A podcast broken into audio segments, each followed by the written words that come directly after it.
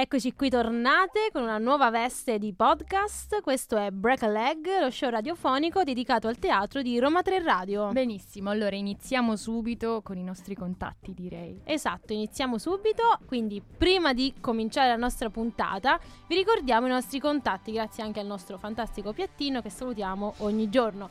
Potete ascoltare quindi le puntate di Break a Leg su Spotify e SoundCloud e seguirci su Instagram e Facebook con Roma 3 Radio con 3 scritto a lettera e su TikTok con Roma 3 Radio con 3 scritto a numero. Io sono Vittoria. Io sono Chiara e siamo e pronti. Siamo prontissime. allora andiamo dritte al punto. Il teatro nell'antica Grecia era il luogo del teaomai, dello stare a guardare.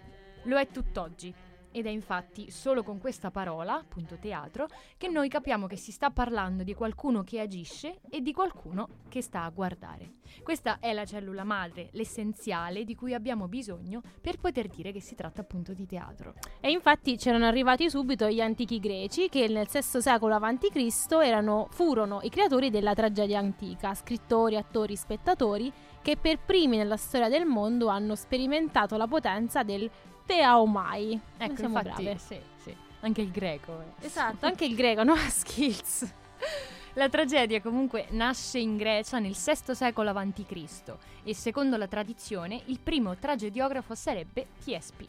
Ma stiamo ancora parlando di una fase preistorica della tragedia. Per noi infatti il primo autore significativo di tragedie è Eschilo.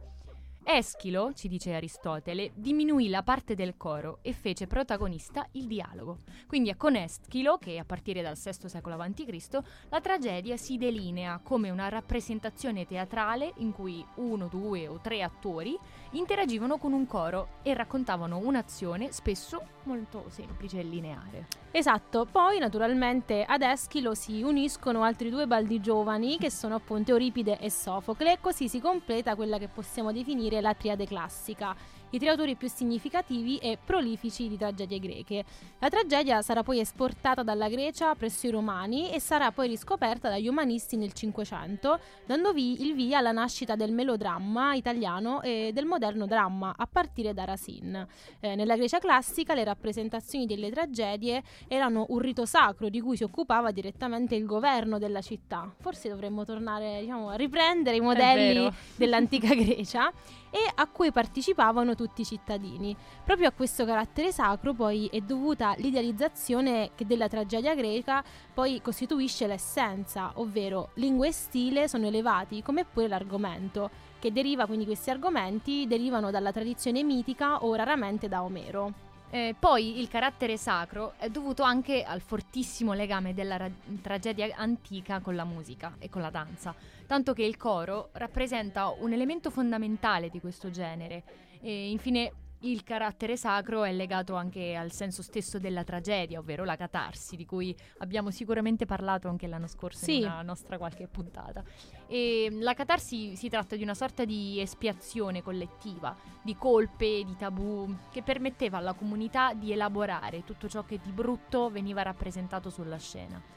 E il ruolo del tragediografo era quindi ben diverso da quello del commediografo, perché il tragediografo voleva essere un maestro per la comunità e sfruttava i personaggi del mito per trasmettere alla popolazione vere e proprie lezioni di vita e di morale. Esatto, e le tragedie greche più famose sono state poi riprese e messe in scena in numerevoli volte nel corso dei secoli e restano sempre valide perché comunque contengono delle verità universali sui rapporti umani lo stesso un po' di ciò che dicevamo poi la puntata scorsa con Shakespeare, È quindi vero. sono universali, eh, contengono quindi queste verità sui rapporti umani e sulle casualità della vita. E dei tre grandi della tragedia sono da ricordare per Eschilo la trilogia dell'Orestea e i sette contro Tebe, per Euripide, Elettra, la Medea, le Baccanti e per Sofocle invece sempre diciamo, un'altra versione dell'Elettra, l'Antigo- l'Antigone e il ciclo di Edipo. A questo punto vogliamo parlarvi di come è fatto un teatro antico che era pensato per le tragedie e per, la- per le commedie nell'antica Grecia. È inutile dire quanto sia importante studiare uno spazio per comprendere tanti altri aspetti delle abitudini artistiche di un popolo, dei generi che venivano rappresentati lì e anche del contesto sociale in cui gli spettacoli avvenivano. Ehm, anche perché dopo tanti anni, tanti secoli, eh, tante cose relative al teatro di allora non le sappiamo, ci sfuggono. E però studiando i luoghi, i testi, anche i pensieri che avevano i filosofi a riguardo del teatro, possiamo ricostruire una storia interessante che continua tutt'oggi ad insegnarci. Sicuramente le prime forme teatrali si svolgevano in luoghi improvvisati e poi si è iniziato a costruire delle strutture di legno movibili ed infine sono arrivati alla conclusione che c'era bisogno di anfiteatri fissi, come li conosciamo noi oggi. Questi spazi erano ricavati appunto scavando la roccia e perciò si sceglievano i pendii. Così facendo il luogo dedicato all'azione scenica si sarebbe trovato in basso e in alto invece il luogo per gli spettatori, quindi dando la classica forma che oggi definiamo ad anfiteatro praticamente. Infatti è proprio da questi spazi che si può partire. Il coilon, che è l'area semicircolare dedicata al pubblico, la schienè, l'edificio scenico per permettere agli attori di cambiarsi appunto un, come dietro le quinte, ed infine davanti alla schiena il proskenion, proprio il luogo sacro, tra virgolette, do- dove avveniva l'azione scenica. Eh, poi due altre aree importanti dedicate al coro e all'orchestra e ai lati delle entrate eh, barra uscite scoperte. Non mancava poi il tempietto dedicato a Dioniso, barra Dioniso, perché eh, non a caso mh, mm, si andava a teatro per eh, osannare questo dio. Eh, in occasione delle grandi Dionisie gli spettatori andavano a teatro. Infatti nel mese di marzo e aprile si svolgevano queste feste che iniziavano con una processione, la quale portava appunto la statua del dio fino al teatro. Era quello il momento dei cosiddetti agoni delle competizioni, quindi, quindi, drammatiche tra scrittori di tragedie e più avanti anche di commedie, le quali erano protagoniste di un altro tipo di feste, però le Lenee, quindi c'erano questi, questa sorta di competizione mm-hmm. che, che, li metteva al centro dell'attenzione, però molto bello, diciamo che io lo rifarei, oh, riproporrei una cosa bene, del genere. Facciamolo. Facciamolo. Comunque queste feste erano importantissime per i cittadini della polis e andare a teatro per loro significava proprio sentirsi parte di una comunità, entrare in osmosi con gli altri spettatori, immergersi, come dicevamo prima, in un processo catartico. E inoltre lo Stato, come anche questo accennavamo, si preoccupava proprio di trovare i mezzi per finanziare tutta questa enorme macchina teatrale eh, dello spettacolo, che puntava poi, tra le altre cose, anche a retribuire i lavoratori dell'arte, ad esempio con eh, delle imposte, con delle tasse. Ma non solo chi lavorava, questo è interessante, non solo chi lavorava per lo spettacolo doveva essere pagato, addirittura anche gli spettatori, perché andando a teatro perdevano delle ore, anche dei giorni, magari delle mezze giornate che avrebbero potuto impiegare per Vabbè, il lavoro. Anche perché diciamo che le tragedie non è che duravano, ecco, esatto, un'oretta, dai, due ore, esatto, oggi, come sì. gli spettacoli di oggi. Diciamo che erano delle, delle, festività, queste, le grandi Dionisie, che richiedevano appunto giornate intere, cioè gente guardava dieci ore gli spettacoli, esatto. insomma. Quindi non puoi andare al lavoro perché devi passare dieci ore a teatro, a teatro? ti pago lo stesso, pago, non fa niente, perché fai oggi. bene alla comunità. Che bello, che bello. e i più importanti e riconosciuti autori di tragedia, abbiamo diciamo, anticipato prima, sono stati appunto Eschilo, Sofocle ed Euripide, che affrontano i temi più sentiti della Grecia del V secolo a.C. Ma andiamo ad analizzare nel dettaglio le analogie e le differenze tra i più grandi tragediografi dell'antica Grecia. Con Eschilo si assistette quindi all'utilizzo della trilogia legata, cioè una sorta di Harry Potter, diciamo che di Harry Potter dell'antica Grecia, che consiste nella presentazione quindi di tre tragedie di argomento concatenato, sorta quindi una finiva con un cliffhanger e l'altra poi naturalmente stemperava questa suspense, quindi da sviluppare il tema in tappe successive, in una prospettiva drammatica uh, più ampia e particolare importanza poi viene, viene, data al coro, formato da 12 coreuti, il quale formava una riflessione profonda e universale, universale sugli eventi come portavoce della collettività. Eh, l'introduzione del secondo attore rappresenterà poi una svolta fondamentale per il teatro. Infatti la presenza di due personaggi dialoganti permetterà al poeta tragico di presentare due diversi punti di vista e analizzare una stessa situazione da prospettive diverse. E l'abilità di questo drammaturgo sta nel fatto che, partendo quindi dalla prospettiva della sua città, tratta temi universali riguardanti la famiglia, il diritto, la religione e la giustizia. Le tragedie quindi che vorremmo ricordare qui e che vi invitiamo anche a leggere o a vedere rappresentate ovunque diciamo, vi troviate in tutti i posti d'Italia e nel mondo sono appunto l'Orestea, eh, Prometeo incatenato e i Sette contro Tebe. E poi ci sono le tragedie di Sofocle, che invece hanno spesso un unico protagonista, un eroe solitario che costituisce il perno dell'azione e incarna lui il, il conflitto che il poeta vuole comunicare, quindi si fa portavoce de- dei drammi del poeta. Comunque, una delle tecniche impiegate da Sofocle è la cosiddetta ironia tragica. I personaggi agiscono in base a notizie parziali degli avvenimenti, muovendo lo spettatore a un'amara riflessione sull'imperscrutabilità della sorte e anche però a una lettura ironica, al tempo stesso tragica, eh, di quanto si svolge sulla scena, quindi due facce de- de- di una stessa medaglia. Sofocle abolì invece la trilogia legata. Le tre tragedie, pur presentate nella trilogia canonica, svolgono ciascuna un argomento autonomo, inducendo lo spettatore a focalizzare l'attenzione su una personalità di un singolo protagonista eroe. Comunque, tre tragedie può diventare nuovo tre tigri contro tre tigri. Tre tragedie. Tre tragedie della trilogia. Secondo me può essere una nuova invenzione. Mettiamo a verbale, va bene. E usò quindi eh, per primo eh, della tragedia il terzo attore, quindi portò anche da 12 a 15 i coreuti e perfezionò l'uso di scenografie.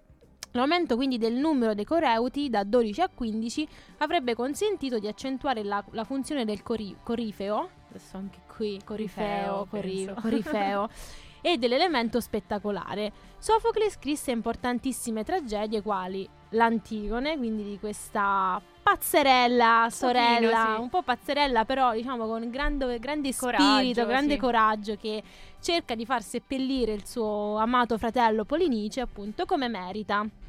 E l'Edipo Re Euripide quindi introduce poi, quindi vediamo l'emergere di un terzo protagonista della tragedia, Euripide.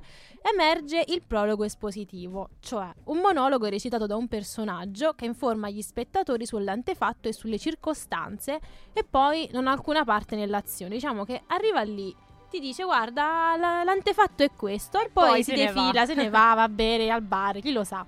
E un altro elemento caratteristico è la monodia, ovvero il canto a solo dell'attore che passa dalla parola al canto, specialmente nei momenti più tesi dell'azione, quindi quando proprio si infervora, quando è preso per l'emozione, canta. Un superpotere, insomma. Superpotere, bello. Le tragedie euripidee però non sempre sono perfettamente costruite dal punto di vista tecnico, poiché l'azione appare slegata e l'intreccio a un certo punto si blocca, così che il dramma si doveva concludere con un, con un intervento esterno, cioè l'arrivo appunto del Deus ex machina. Euripide concentra l'azione sul personaggio, sulle sue dinamiche psicologiche e sul conflitto che divide gli antagonisti sulla scena. Ricordiamo di Euripide la Medea, ad esempio, le Troiane ed Elettra. Queste sono solo alcune delle tragedie che gli scrisse, però noi intanto ve le citiamo perché per parlare di tutto, come diciamo sempre, ci vorrebbe Ci vorrebbe, diciamo, Sì, boh, molto 6-7 tempo. ore, non so se ce le avete. Vi paghiamo anche qui, come il governo pagava gli spettatori greci. Quindi, quindi, quindi, la commedia. Arriviamo alla commedia, un po' di risate, ma com'è nata sta commedia? La commedia ateniese ha una storia relativamente breve. Nella sua forma tradizionale si sviluppa infatti dal V al IV secolo a.C. Si modifica gradualmente durante questo periodo, al punto di perdere quasi completamente nel corso dei due secoli le caratteristiche originali. Ma si distinguono quindi la commedia antica a caratteri di satira politica, la commedia di mezzo, caratterizzata poi dalla parodia di dei e filosofi, e la commedia nuova, che rappresenta la vita privata. Come la tragedia, anche la commedia si divide nella parte cantata del coro ed in quella recitata. La prima parte poi scompare nella commedia nuova, riducendosi ad un intermezzo cantato che è privo di contatto con la trama dell'opera e però non ci viene tramandato dai testi antichi, quindi chi lo sa, non lo potremo non mai lo potremo mai sapere. sapere. Comunque il termine commedia significa, bellissimo secondo me, canto dell'ebbrezza. A questo proposito gli studiosi moderni sottolineano gli aspetti dionisiaci, appunto come accennavamo prima, che sono legati al mondo della commedia greca. Aristotele ci dice che aveva avuto origine da coloro che cantavano i canti fallici, evidentemente agricoltori che invocavano la fertilità della terra, recando in processione il simbolo maschile della fecondità. La commedia greca comunque conserva a lungo tracce di questa sua origine rurale. Infatti in Magna Grecia, ad esempio, gli attori sono denominati fliaci, nome che fa riferimento appunto all'abbondanza del raccolto. E il carattere giocoso e spesso burlesco della commedia eh, si esprime dapprima con rudimentali battute, tipo botte e risposta veloci, poi più complesse e articolate. Da questo punto di partenza quindi va sviluppandosi la commedia classica, che fornisce col tempo trama e coerenza ad un dialogo che all'inizio consisteva solamente in un semplice scambio di beffe. Così, diciamo, i devoti in processione in onore di Dioniso o Dioniso si trasformano nel coro comico che danzerà nell'orchestra del teatro. Ma se si parla di commedia, si parla di lui, l'unico, il grande, inimitabile Aristofane. Ovviamente. La commedia, a differenza della tragedia che si occupa del mito, ha maggiore vitalità perché prende spunto da argomenti quotidiani. Ed è proprio questo che ha fatto Aristofane, commediografo della dissacrazione delle istituzioni. Boom, rebello! Va, via! Ave Aristofane. diciamo ormai quando ci piace un commediografo, un autore, Sì, sì. ave, Ave, Aristofane. ave. ave. Non, era troppo, non è troppo romano ave per eh, i greci, Vabbè, ma in questo mondo di globalizzazione, Giusto, giusto, diciamo, non si guarda. le culture. Ma sì, metti in pot. se per ne me va importa. bene. Comunque, i contenuti sono pressoché politici e durante la commedia, esattamente nella parabasi, gli attori si toglievano i costumi. Boom! Boh, così. Nudi! e cominciavano a dialogare con gli spettatori, cercando di coinvolgerli abbattendo del tutto la quarta parete, che è una cosa modernissima, assurda. È vero, è vero, è vero. Tu pensi che a un certo punto dico no, vabbè, stop, io non sono più, ti devo dire, il personaggio, parliamo così, io mi spoglio, divento Sì, uno Una- co- così, uno come voi. uno come voi. Che è un po'... Cose che mh, anni dopo, ad esempio nel teatro naturalista, si sarebbero manco sognati. Esatto, esatto, è così, è particolare. Bello. Aristofane c'ha questa vena un po' crazy.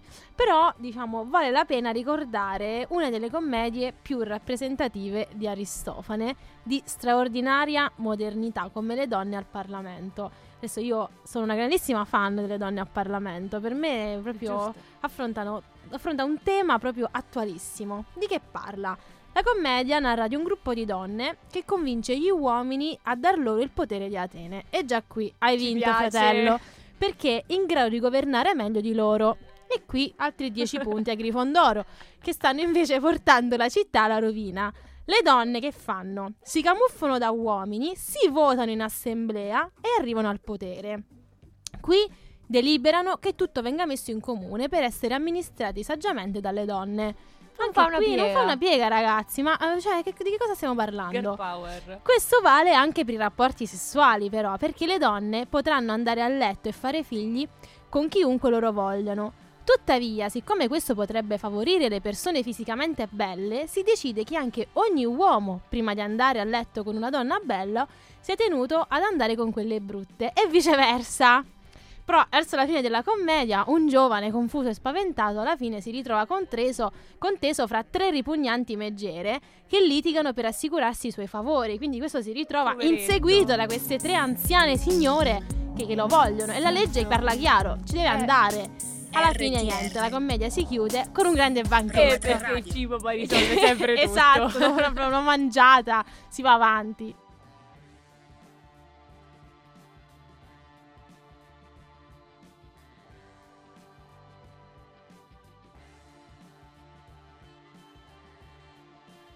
Dal 10 al 21 gennaio è andato in scena al Teatro Argentina Clitennestra, con protagonista Isabella Aragonese e la regia di Roberto Andò, che però non se ne andò, ma è restato. È un po' come Andrei Come- Russia.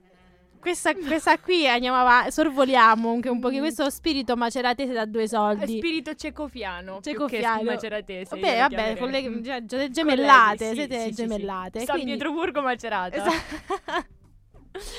Quindi siamo stati a teatro a vederlo e vorremmo condividere con voi i nostri pensieri a riguardo.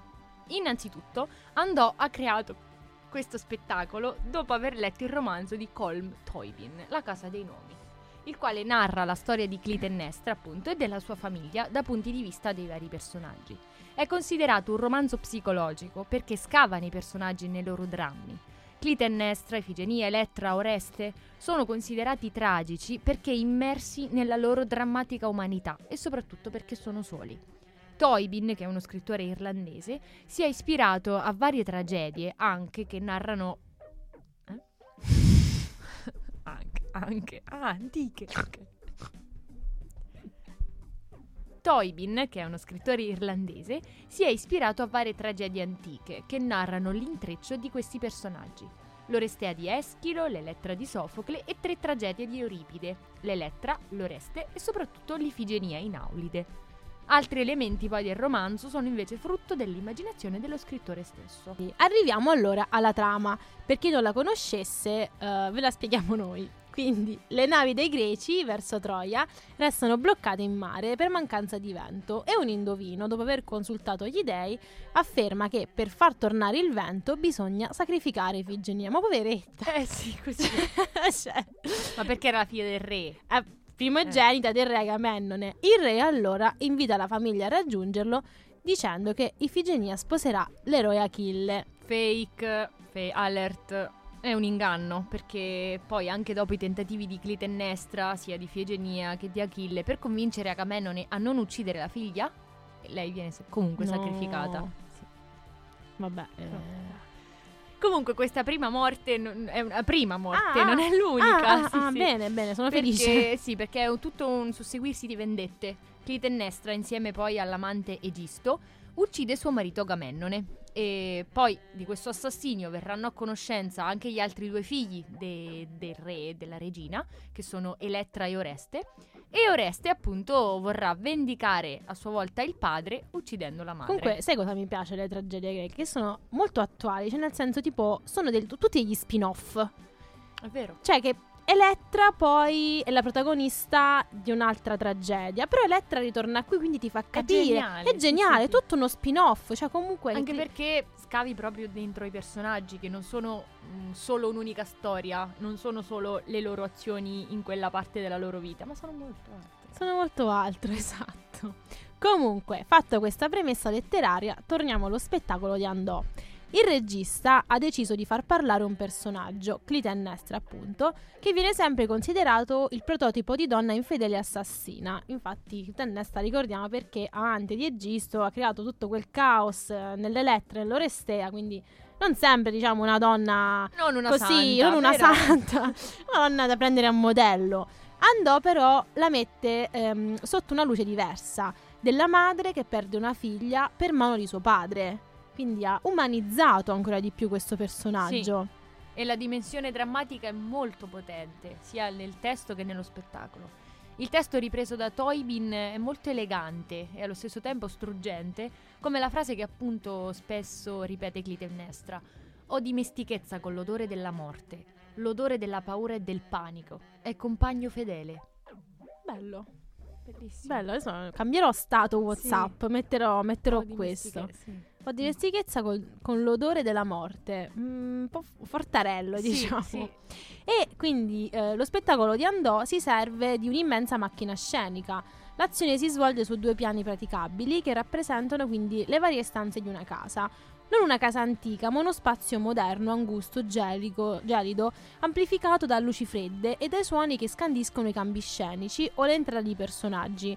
Tutto questo sostiene quindi la tragicità dei personaggi e delle loro storie, senza però appesantirli. E un altro elemento molto interessante è quello coreografico e musicale. Gli attori, infatti, che interpretano ruoli secondari come le guardie o i servi, riempiono la scena anche con danze di stampo molto moderno, con elementi eh, che riprendono sia generi come il, la breakdance, Mhm. ma anche le antiche danze dionisiache, quindi è un bel, una bella mistura. Di, Un mix. sì. E mm, a questo si aggiungono poi suoni corali molto, molto potenti, ad esempio nel momento, mamma mia, fortissimo dell'uccisione di Efigenia. E questo è il bello di una tragedia, secondo me, perché è sempre attuale e può essere riproposta in moltissime modalità. E quella scelta da Andò comunque fonde bene sia mm, gli elementi classici che quelli moderni, senza provocare mm, stonature, diciamo.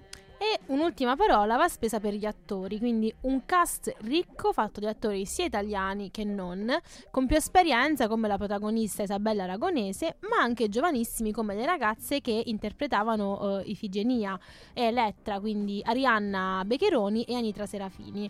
Isabella Aragonese ha dato a Clitennestra il respiro di una madre straziata che racconta schiettamente tutto in prima persona, il passato e il presente, per visualizzare quel dolore che si porterà dentro fino alla fine. Un discorso leggermente diverso va fatto però per i ruoli maschili, che sono un po' meno taglienti a livello anche interpretativo. Agamennone, che è Ivan Alovisio, è abbastanza freddo, segue il suo pensiero, eh, non si pone neanche per un secondo il dubbio, non, non cerca un'alternativa al sacrificio della figlia. Così hanno detto di fare gli dei e così faremo. Vabbè, maschio tipico, sì. diciamo, universale. Etero alfa. Etero alfa, esatto. Il ruolo di Achille, che è Denis Fasolo, è invece totalmente irrilevante. Benissimo, benissimo, siamo felici. Mi dispiace però. Inizialmente è complice anche lui del, dell'inganno del finto matrimonio tra lui e um, Ifigenia. E si mostra molto distaccato, non vuole sapere nulla di questa ragazza. Poi dopo, uh, su richiesta di Clitemnestra, che gli chiede aiutami insomma, tenta ma neanche troppo, neanche così forte, di far cambiare idea ad Agamennone e ne risulta quindi un personaggio un po' che strepita, però non è che non è che sia alza molto, tutta questa polvere. sia molto utile, insomma, no, alla no, narrazione. No, Giusto per no. un po' di nervosetto, insomma.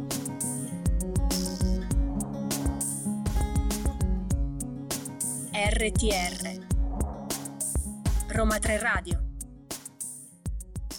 Eccoci quindi giunti eh, alla fine della nostra puntata in questa nuova veste di podcast. Arriviamo quindi a un blocco che tanto ci appassiona e che tanto amiamo, che è quello dei consigli. Quindi abbandoniamo un po' la veste da narratrici del teatro greco e eh, prendiamo la veste da non so, Consigliatrici. consigliatrici, da spot promozionali. Benissimo. Allora, come primo consiglio di oggi abbiamo lo spettacolo La prima indagine di Montalbano, testo di Camilleri portato in, scen- in scena da Massimo Venturiello al Teatro 7 vicino Villa Torlonia, in scena fino al 28 gennaio.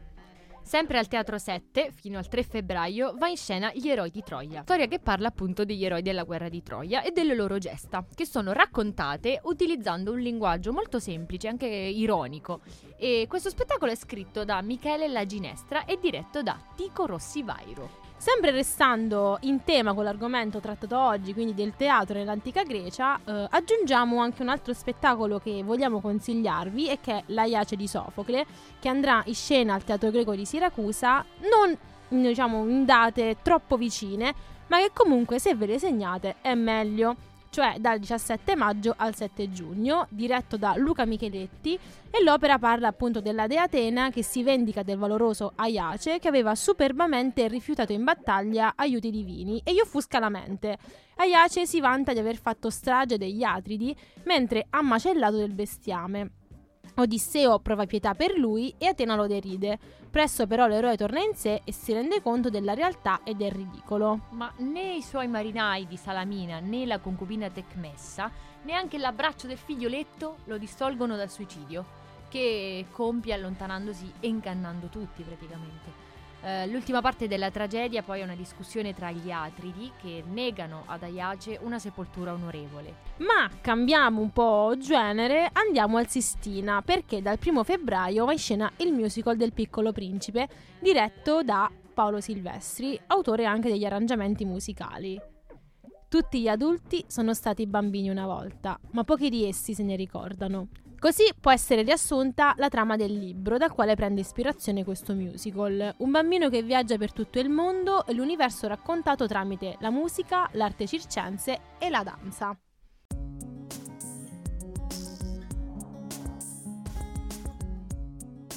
RTR Roma 3 Radio Noi siamo giunti alla fine della nostra puntata e vi ringraziamo per averci ascoltato. Adesso vi ricordiamo i nostri contatti, quindi vi diciamo che potete ascoltare le puntate di Break a Leg su Spotify e SoundCloud e seguirci su Instagram e Facebook con Roma 3 Radio con 3 scritto a lettera e su TikTok con Roma, Roma 3 Radio con 3 scritto a numero. E detto questo, vi auguriamo come sempre un Break a leg!